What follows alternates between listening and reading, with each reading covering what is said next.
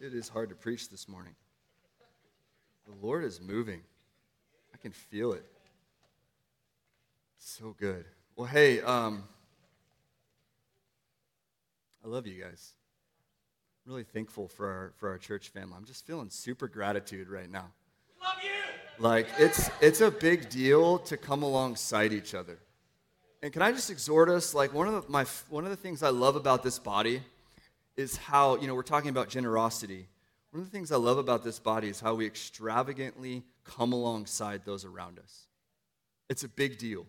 There's a lot of there's been a lot of needs, a lot of things that we've needed to come alongside for. And I just want to exhort us thank you for coming alongside the body, for lifting them up. It's a big deal, okay? And I'm really thankful to be in a church that values that and that values each other. It's not just about what we do here, it's not just about a big thing, it's about individually helping each other and coming alongside. Amen? That's good. All right, Galatians. I got to get to Galatians or I'm not going to have time. All right, how many of you were here last week for Wesley, Galatians 2 and 3? Wasn't that good? My goodness. If you were not here, you need to literally, after this service, stop what you're doing, go back and listen to that message. Um, that was one of the best foundational messages I've heard. It was amazing. Um, and so you need to do that. Um, just a very, very quick recap why are we going through Galatians? Okay, as we were praying about what, what do you want to do preaching wise, I really felt like the Lord was like, you need to, you need to go through a book. Okay, I love themed preaching. We do a lot of it here. I love it. I love just, hey, let's preach about stewardship. Or let's pray, preach about this topic or that topic. I love that. You know what else I love though? I love just letting the word preach.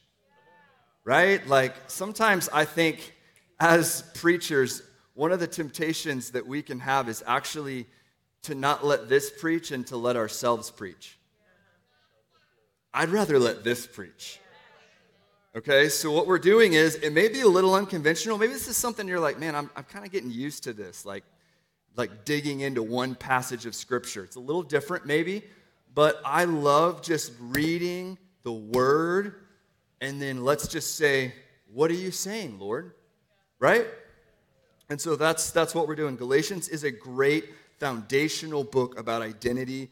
Um, the theme running all the way through Galatians is freedom in Christ. Like, you can't not read Galatians and come away with, I'm free. I'm free. I'm not a slave to sin. I'm not a slave to the law. I'm free. Okay? And so, who's the author? Paul. Okay, that's good. Glad we know that.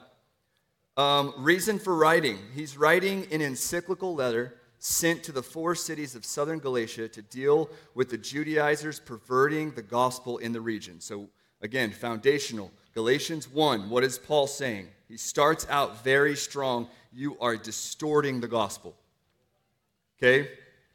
This is the theme that's running all through it. There were Jews coming in and saying, You need to add the law to your faith hey, it's great that you have faith and that you have freedom, but you need to add the do's and don'ts to it, okay?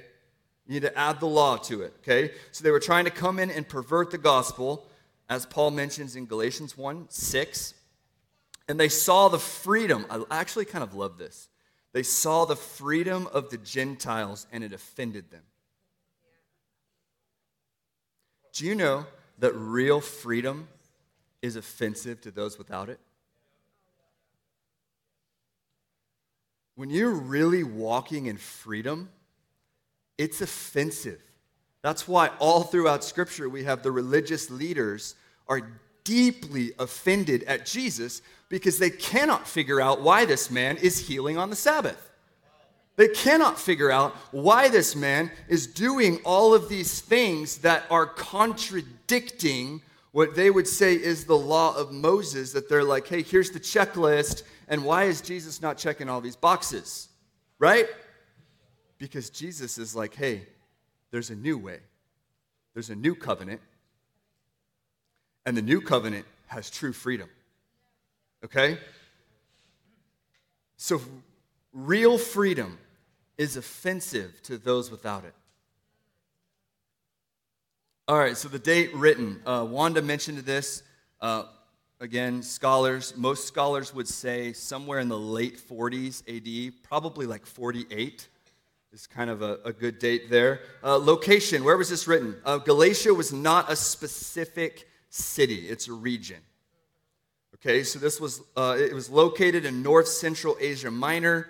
Uh, Paul does not specifically say what city he was sending this to.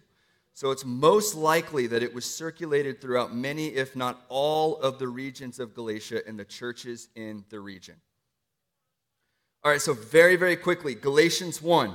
Paul is talking about distorting the gospel, and he's specifically talking about this concept of adding law to faith, okay? Now, if we were to look at this in 2023 and we were to say, what does distorting the gospel look like? We could probably come up with a lot of false gospels, right?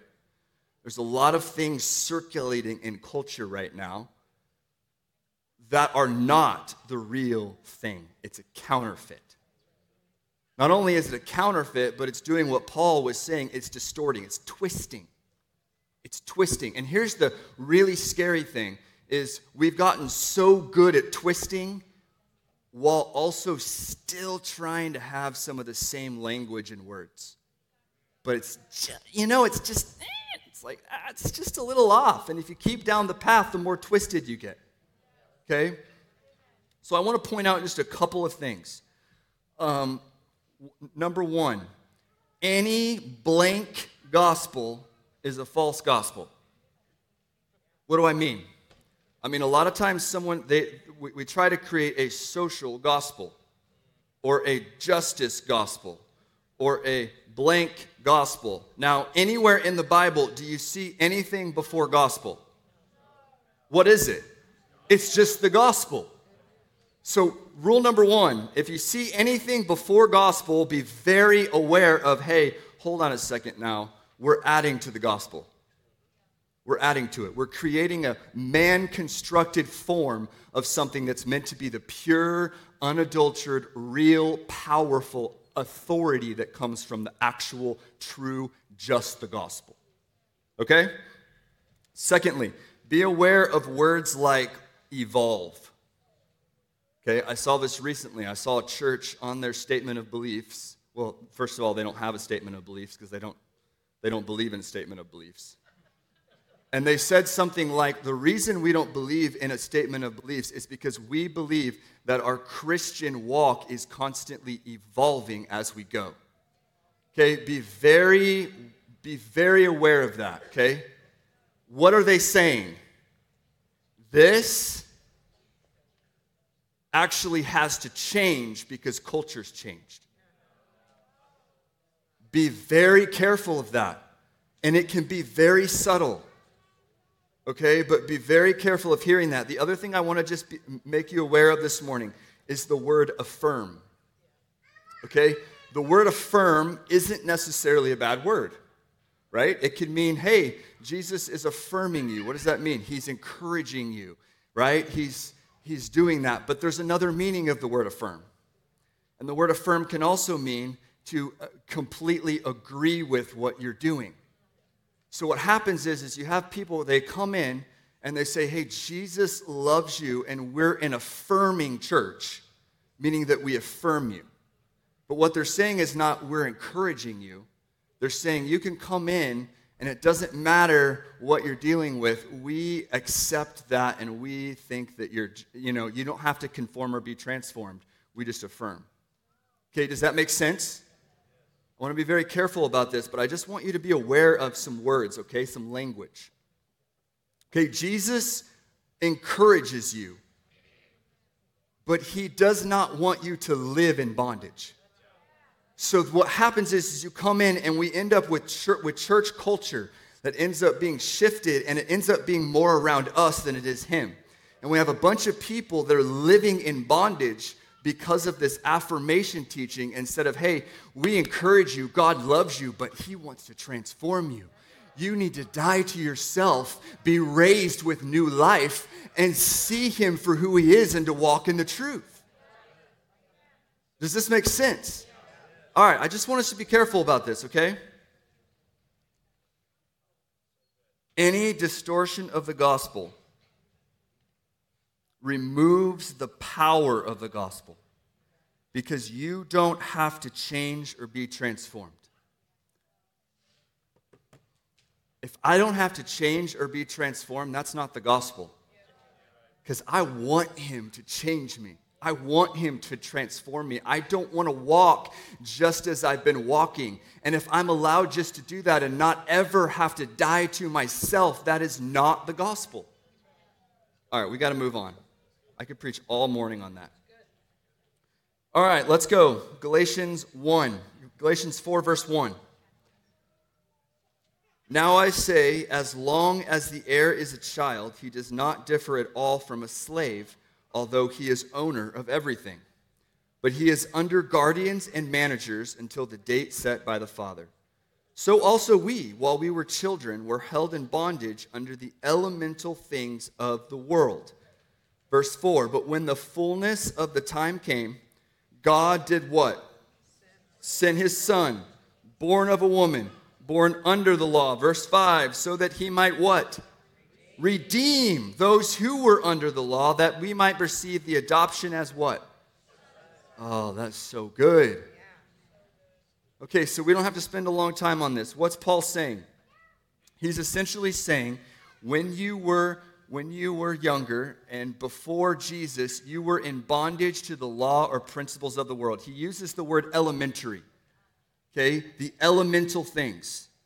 So while we were children, while we didn't know, we were still under guardians and managers. What's he alluding to?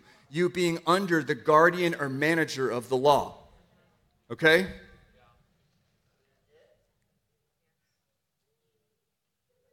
It communicates an old way of thinking and an old way of acting. Okay, so there's an old way of thinking and an old way of acting. So now Paul goes into, hey, what, what, is, what is the new though? The new is this Jesus came so that he might redeem those under the law so that you might be a son and daughter. What does he say in verse 6? Because you are sons, God has sent forth the Spirit of His Son into our hearts, crying, Abba, Father. Therefore, you are what? No longer a slave, but a what? Come on. Now, now hold on. If you're a son, what are you? An heir. That's a big deal. You're an heir through God. However, verse 8, at that time when you did not know God, you were slaves to those which by nature are no gods. So when you did not know him, you were essentially in bondage to things which are not really God. Okay? Verse 9. But now that you have come to know God, or rather to be known. Now, this is really, I love this language right here, okay? You have come to know God, but you have been, you have, you are known by God. And now Paul says, How is it that you turn back to the weak and worthless elemental things to which you desire to be enslaved all over again? Okay, so here's the problem, right? We've talked about this a lot in, in Galatians 2 and 3. The problem is all of this language here, Paul's saying, hey, here's who you used to be, here's who you used to be, here's who you are now. And then he goes, but why are you trying to be who you used to be? What, why are you trying to be? Why are you trying to enslave yourself to that thing all over again? all over again. He's like, didn't, didn't you hear? Didn't you know? You're free. But now here you are trying to walk around again and trying to say, well, no, I actually have to do all this stuff too. And so you're literally putting yourself, and you're doing it, back in bondage. All right. You observe days and months and seasons and years. Okay, what's he saying? Again, he's coming at he's coming at the, the Jewish system, right? He's saying, hey, you're observing all the feasts, you're doing all the things, and you're, you're checking all the boxes, but you're actually in bondage. Okay? All the requirements. They were getting caught up in all of this, and they were missing the point. They're missing the point. All right, number Verse 11, I fear for you that perhaps I have labored over you in vain. This is Paul just being real honest, okay? Hey, I feel like I've labored over you in vain. I feel like all of the work that I've done, all of the explaining that I've done has been in vain because I I left you and here's where you were. You were in freedom. You were you were you were in walking it as a son or a daughter. And then I come back and here's what I hear about you. I hear that the Judaizers have come in and they're actually seeking to put you back into bondage. So I fear that I've labored in vain. Does this make sense? All right, verse 12. I beg of you, brethren. He's begging. Become as I am, for I have also become as you are. You have done me no wrong. I love this language. Verse 13, but you know that it was because of a bodily illness that I preached the gospel to you the first time. Now, let's stop for a second. We don't know exactly what this bodily illness was. Okay, um, some people have suggested that maybe it was Paul's stoning that we see in Acts 14. Other people, of course, have suggested what else? Yeah, thorn in the flesh is the other thing that some people have mentioned. We find that in 2 Corinthians 12 7, which again, we don't know exactly what that is either. And there's a whole bunch of theories if you want to go look that up. Um, but again, the point is, though, is it's because of his illness that he preached the gospel. And I love this. He says, verse 14, and that which was a trial to you in my bodily condition, you did not despise or loathe, but you received me as an angel of God, as Christ Jesus himself. Where then is that sense of blessing? Verse 15, you had, for I bear you witness that if possible, you would have plucked out your eyes and given them to me. That's very strong language. It's very generous, right? He's saying, You guys were very generous. You welcomed me in even though I was struggling. I was struggling with illness, yet you welcomed me in. And so now, though, after all of that goodwill and all of that encouragement, and you welcomed me in, what's happening now? So I so have I become your enemy by telling you the truth? Okay, so what's happening? The Jews are coming in again. They are making Paul out to be an enemy. Listen, that freedom is way too good to be true. It's not real. You need to do all of this. And that guy who's telling you all those things, Paul, well, he's not that great a dude. And, you know, they're coming in and they're making Paul an enemy because of what he's taught them. Okay? They eagerly seek you, not commendably, verse 17, but they wish to shut you out so that you will seek them. Wow. But it is good always to be eagerly sought in a commendable manner and not only when I'm present. So Paul's kind of saying, hey, I want, I want to be eagerly sought, not just kind of like when everything's struggling and you guys are falling apart over here, then I have to come in and be, be present with you, not just when I'm present, okay? Because he's doing what right now? He's writing a letter. My children, with whom I am again in labor until Christ is formed in you. But I could wish to be present with you now and change my tone, for I am perplexed about you. Okay, Paul is just like, look, I'm perplexed about you guys. I can't figure you guys out. Like, we started here, now we're here. We were freedom, now we're law, freedom. You don't like me, I'm an enemy. Uh, what, what's going on here, guys? Right? And then verse 21. Now, this is where I want to spend the rest of the time, really, is kind of camping out in this section of patches here. All right, bond and free, 21. Tell me, you who want to be under the law, do you not listen to the law?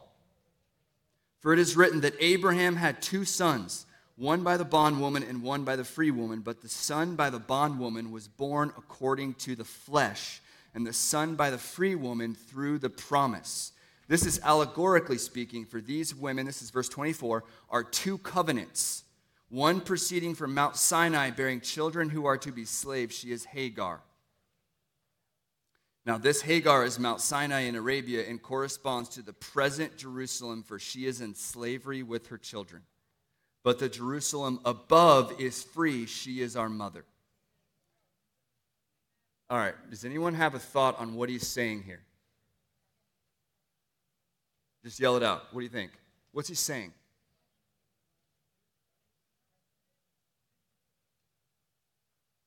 It's pretty quiet. Yes, they were doing it themselves. Okay, so let's let's let's break this down real quick. Okay, so obviously verse 21, you who want to be under the law, do you not listen to the law? So what he's trying to get them to understand is, hey, you who want to adopt the law again, have you really listened to what all you have to do? And do you really want to do you really want that to be what you're doing constantly, what you're having to do? And then he begins, and I love this about Paul. He begins to do this compare and contrast. And so now he begins to talk about, he's going back to Abraham, and he's going back to Hagar and Ishmael and Sarah and Isaac. Okay, do we remember the story? Okay? God promises Abraham that he's going to have a child. Do we remember this? Okay. Cool. What happens? Sarah takes matters into her own hands and says, Well, actually, we are really old and I don't know if we're going to be able to have kids. So actually, why don't you why don't you go in with Hagar and hopefully we'll have a son from that and then we can kind of figure that out, okay? So what happens? Ishmael's born. Okay, here's the problem though. God gave a promise and he didn't say it's going to be fulfilled through Hagar.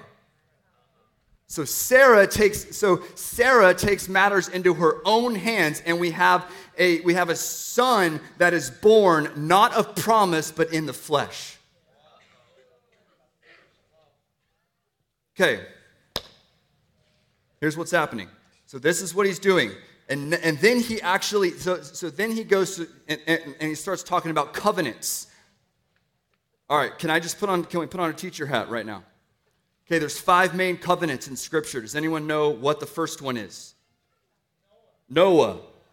That's good. Does anyone know what the second is? Abraham. What's the third? Moses, Mount Sinai. What's the fourth?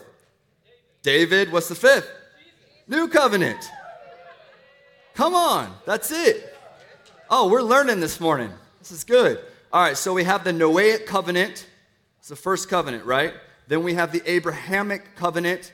We have the Mosaic or language here in Galatians is the covenant on Mount Sinai because Moses was on Mount Sinai when he when God established this covenant with him. Then we have the Davidic covenant and then we have the new covenant. Okay? All right. So what Paul is doing here is he's comparing and contrasting two covenants the Mosaic or Mount Sinai covenant and the Abrahamic covenant. All right, what does covenant mean? It's a legal term, right? Covenant is a legal term. How many of you are married? Okay, are you in covenant? Yes. All right, so it's a relationship between two parties that make a binding agreement with each other. So when we look at the, all of these covenants that we just mentioned, these five covenants, what's happening is God is making a binding agreement with Noah, with Moses, with Abraham, with David, and then Jesus. Okay? Through Jesus. So the Mosaic covenant is found in Exodus 19 through 24. It was given on Mount Sinai. Now, here's what you need to understand, and this is what Paul is going to be talking about, okay?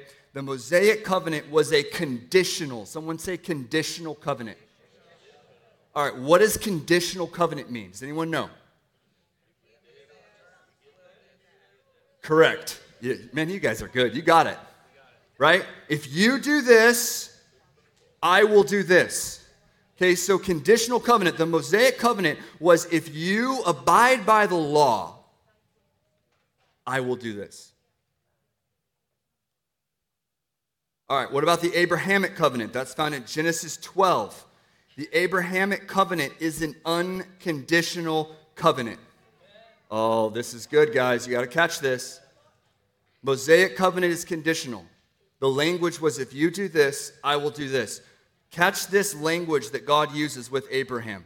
The language that God uses, it's found in Genesis 12, verses 1 through 3. He says, I will and there's not an Abraham will.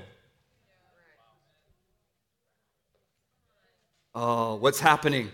It's an unconditional covenant, meaning the work of fulfilling the covenant is on God. It's on God.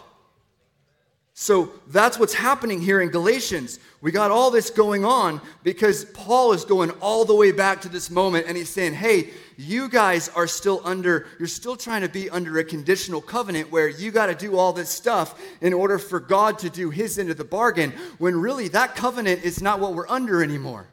And what he's comparing and contrasting is a covenant of promise. And he's using Abraham as an example because the covenant that God made with Abraham was that I will do it, not you.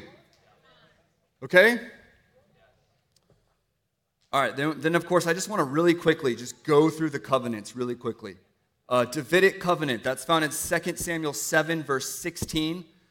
God tells David, Your house and your kingdom shall endure before me forever. Your throne shall be established forever. And that Jesus would come from the tribe of Judah. Okay, this is the Davidic covenant, okay? David's cry is in Psalm 132, and it's that I will not sleep, I will not rest until I find a resting place for the Lord.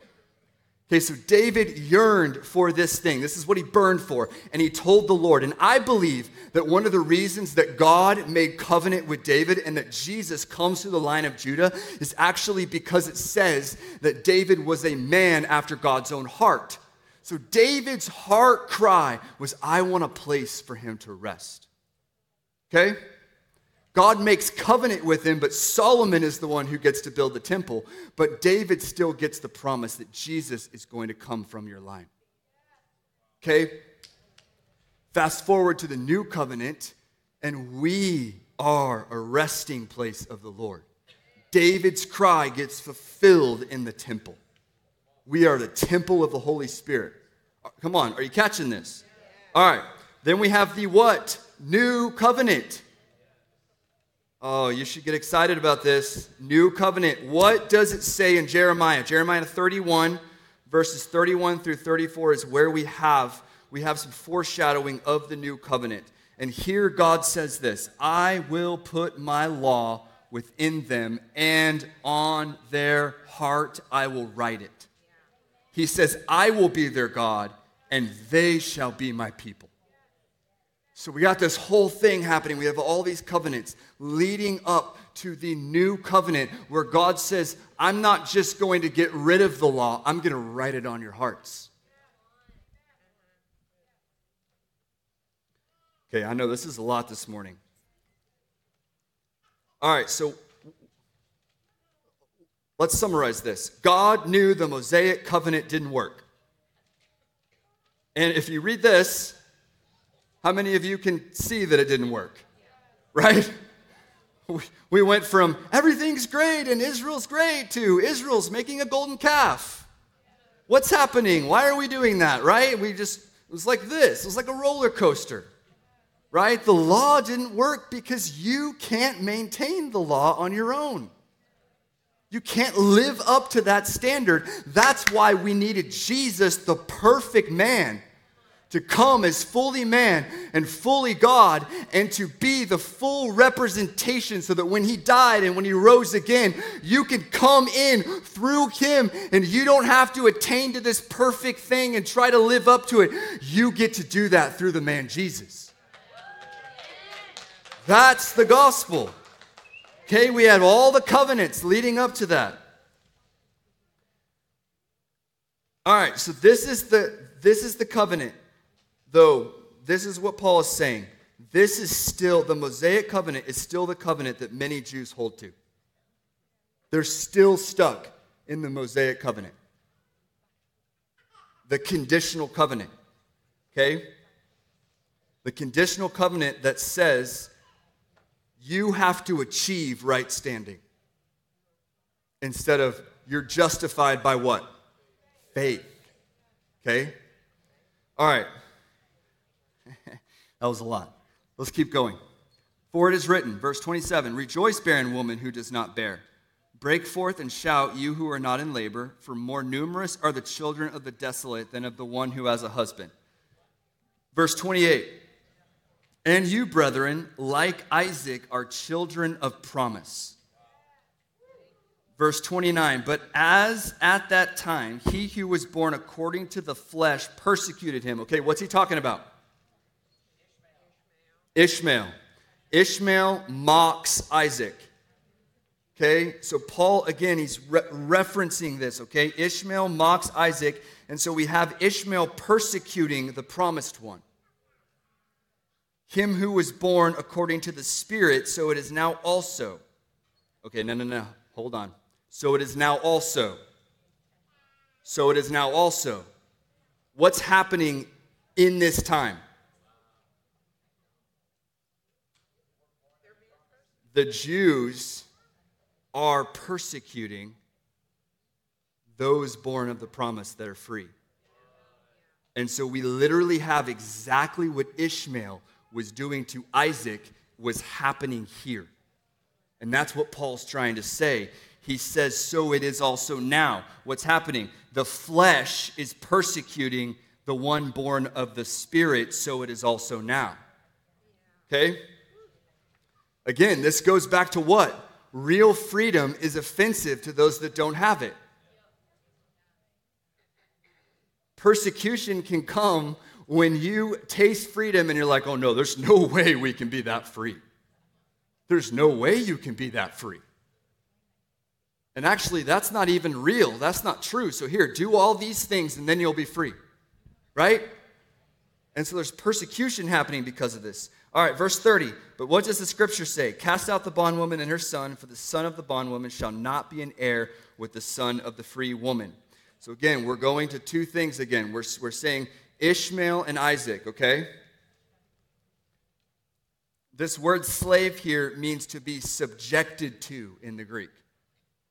Okay? So through the law, you have to be subjected to following the entire law in order to receive the blessing through Jesus and the covenant stemming from the unconditional covenant made with Abraham through to the new covenant, it is by faith, and the keeping or working to receive the blessing is gone because God says, I will do it.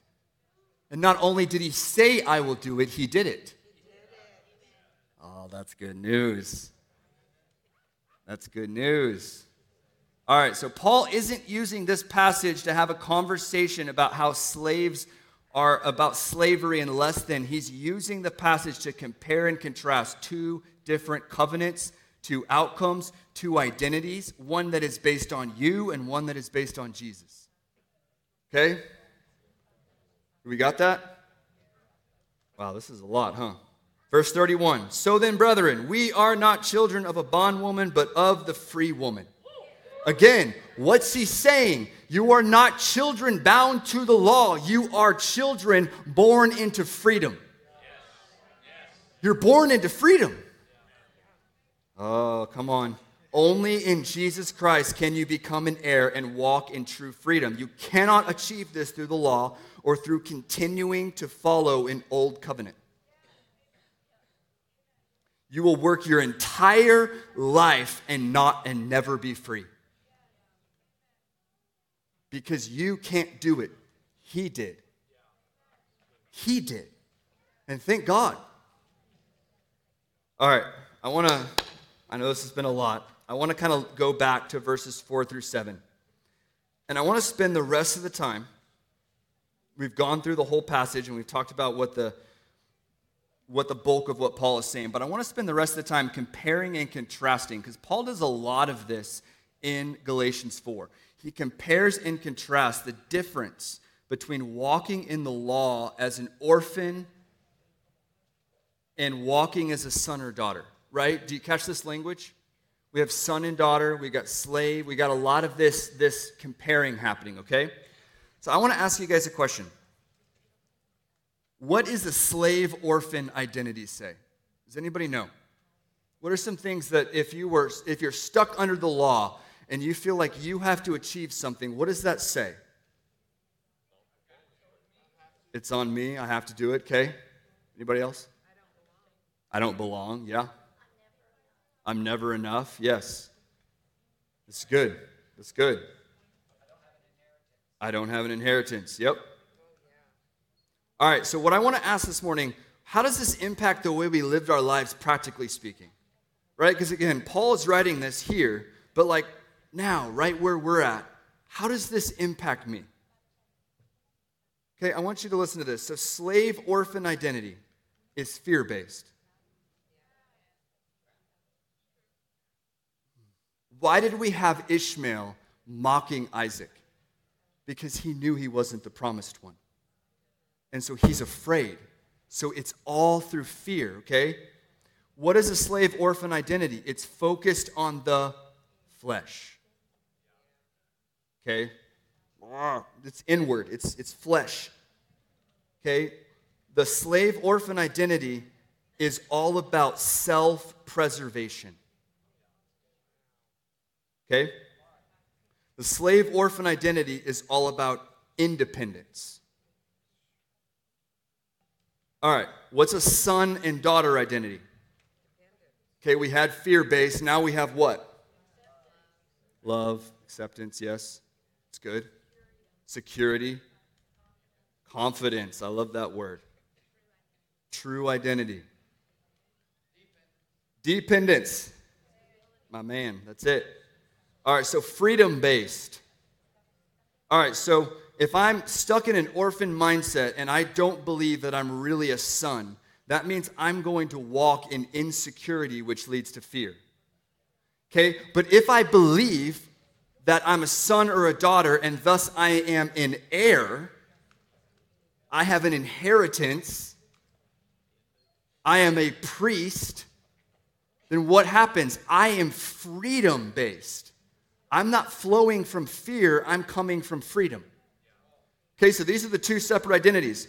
If you're a son or a daughter, you're focused on the spirit instead of being focused on the flesh. We're going to hit this really hard in Galatians 5 because this is what Paul's going to crash in on. He's going to say, hey, freedom is found through the spirit. Okay? All right. Son daughter identity, confidence. Somebody said that and then dependence. Dependence. Slave orphan identity is I have to be independent and on my own because that's the only way I'm going to survive. It's, the, it's, the, it's that identity, it's that self preservation thing. So I want you to hear what self preservation does because this is really important. Self preservation leads to self guilt self abuse, self shame, self care, and self denial. You feel as though you have to fend for yourself because if you don't, you won't survive or live up to the standard. So your goal becomes perfection and independence instead of dependence and reliance on the Spirit. Okay, do you see the two? All right, so fear makes your walls come up and leads you deeper into your to yourself. You become all about what, what you, what's going on in here, right? It becomes all about self-preservation, insecurity. Freedom knocks the walls down and says you don't have to figure it out on your own. You don't have to hide. And deception feeds into fear because oftentimes its message is you are right to be afraid, protect yourself, isolate yourself, figure it out for yourself.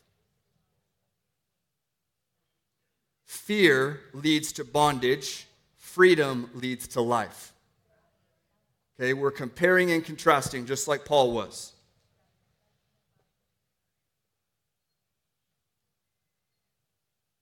A, son's, a son and daughter mindset says, I don't have to be perfect because he is perfect. I don't have to be afraid because he is with me. Right? I know we, we know this. This is probably like 101, right? But I want you to catch this because it's really easy when we look at Galatians and we look at what Paul was talking about with the Jews about achieving, about working, about coming in. This is happening because they were operating as they were operating as still in bondage instead of being free. And so, what's happening here is he's contrasting this. So, if I think about what's happening now, I think about the difference between me operating in an orphan mindset or me operating out of freedom because I'm a son or a daughter.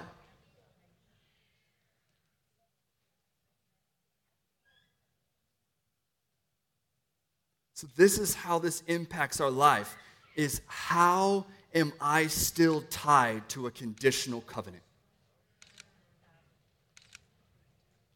And most of us in this room, me included, right? We wouldn't raise our hands and say, Yeah, we're following the Mosaic law, right? But then there's remnants of our identity that still believe that achieving and following these things will earn freedom, will earn um, goodwill, will earn right standing with God, will earn grace, will earn faith, will earn God thinking I'm a good son or daughter, will earn all these things. And there's just a small part of us sometimes that can still creep into that mindset that says, hey, it's conditional though. Like if you're if you're really gonna be loved and in freedom, here's what you gotta do to get there. Instead of Jesus is the way. Right? All right, I want us to stand.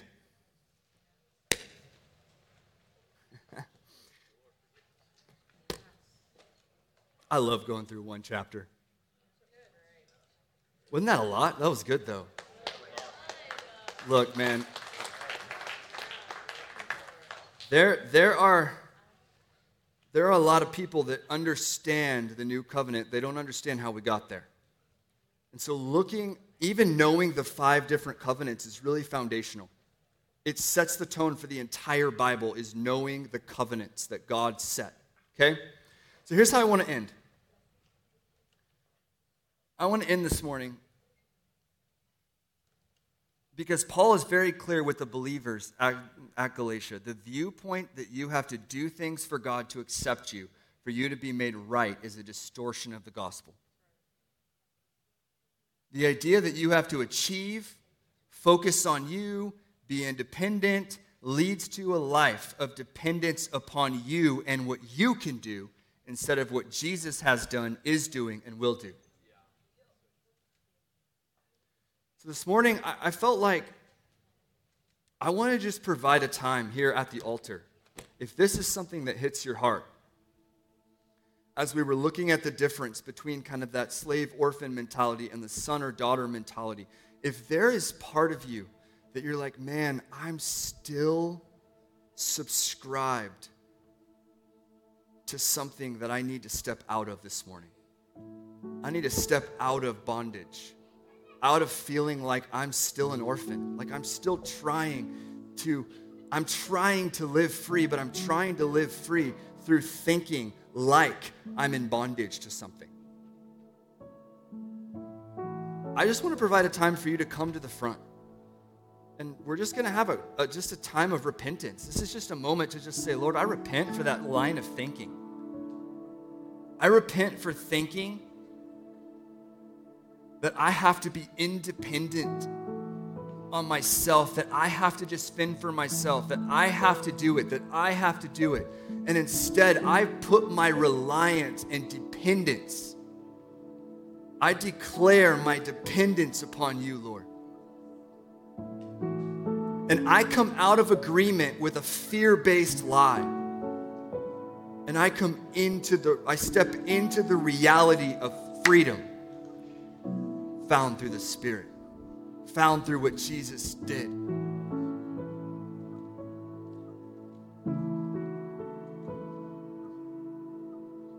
I declare my dependence upon you, Lord.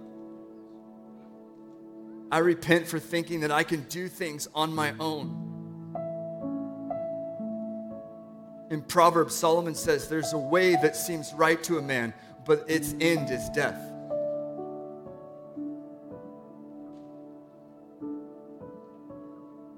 Lord, we, we want to walk with you. We want to declare our dependence and reliance upon you.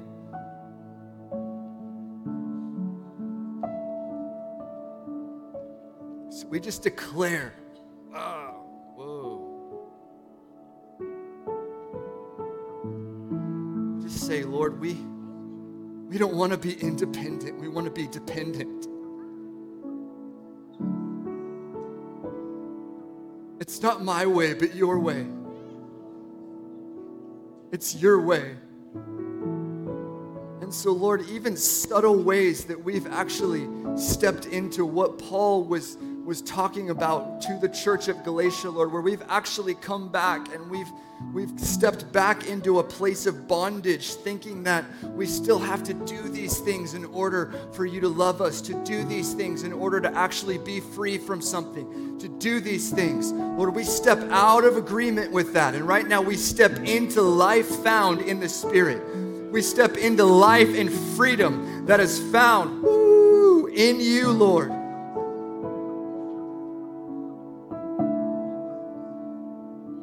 Some of you, you need to step into the fact that the new covenant isn't on you, it was on Jesus and it's done. what did he say? He said, It is finished. That's the work of salvation, right? And of course, salvation is, it is finished, it's being finished. We know this, but some of us, we need to step into the fact that Jesus did it. So why am I trying to do it?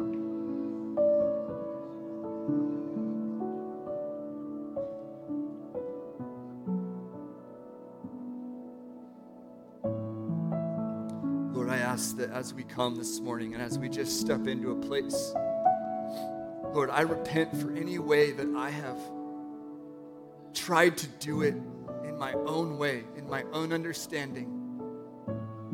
That I've, that I've relied on the flesh instead of relying on the spirit.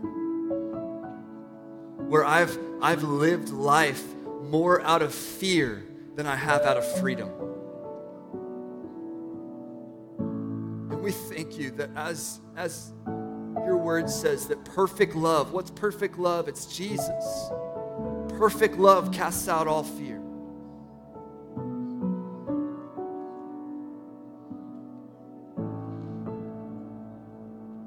Some of you, you need to hear this morning that you can actually be free.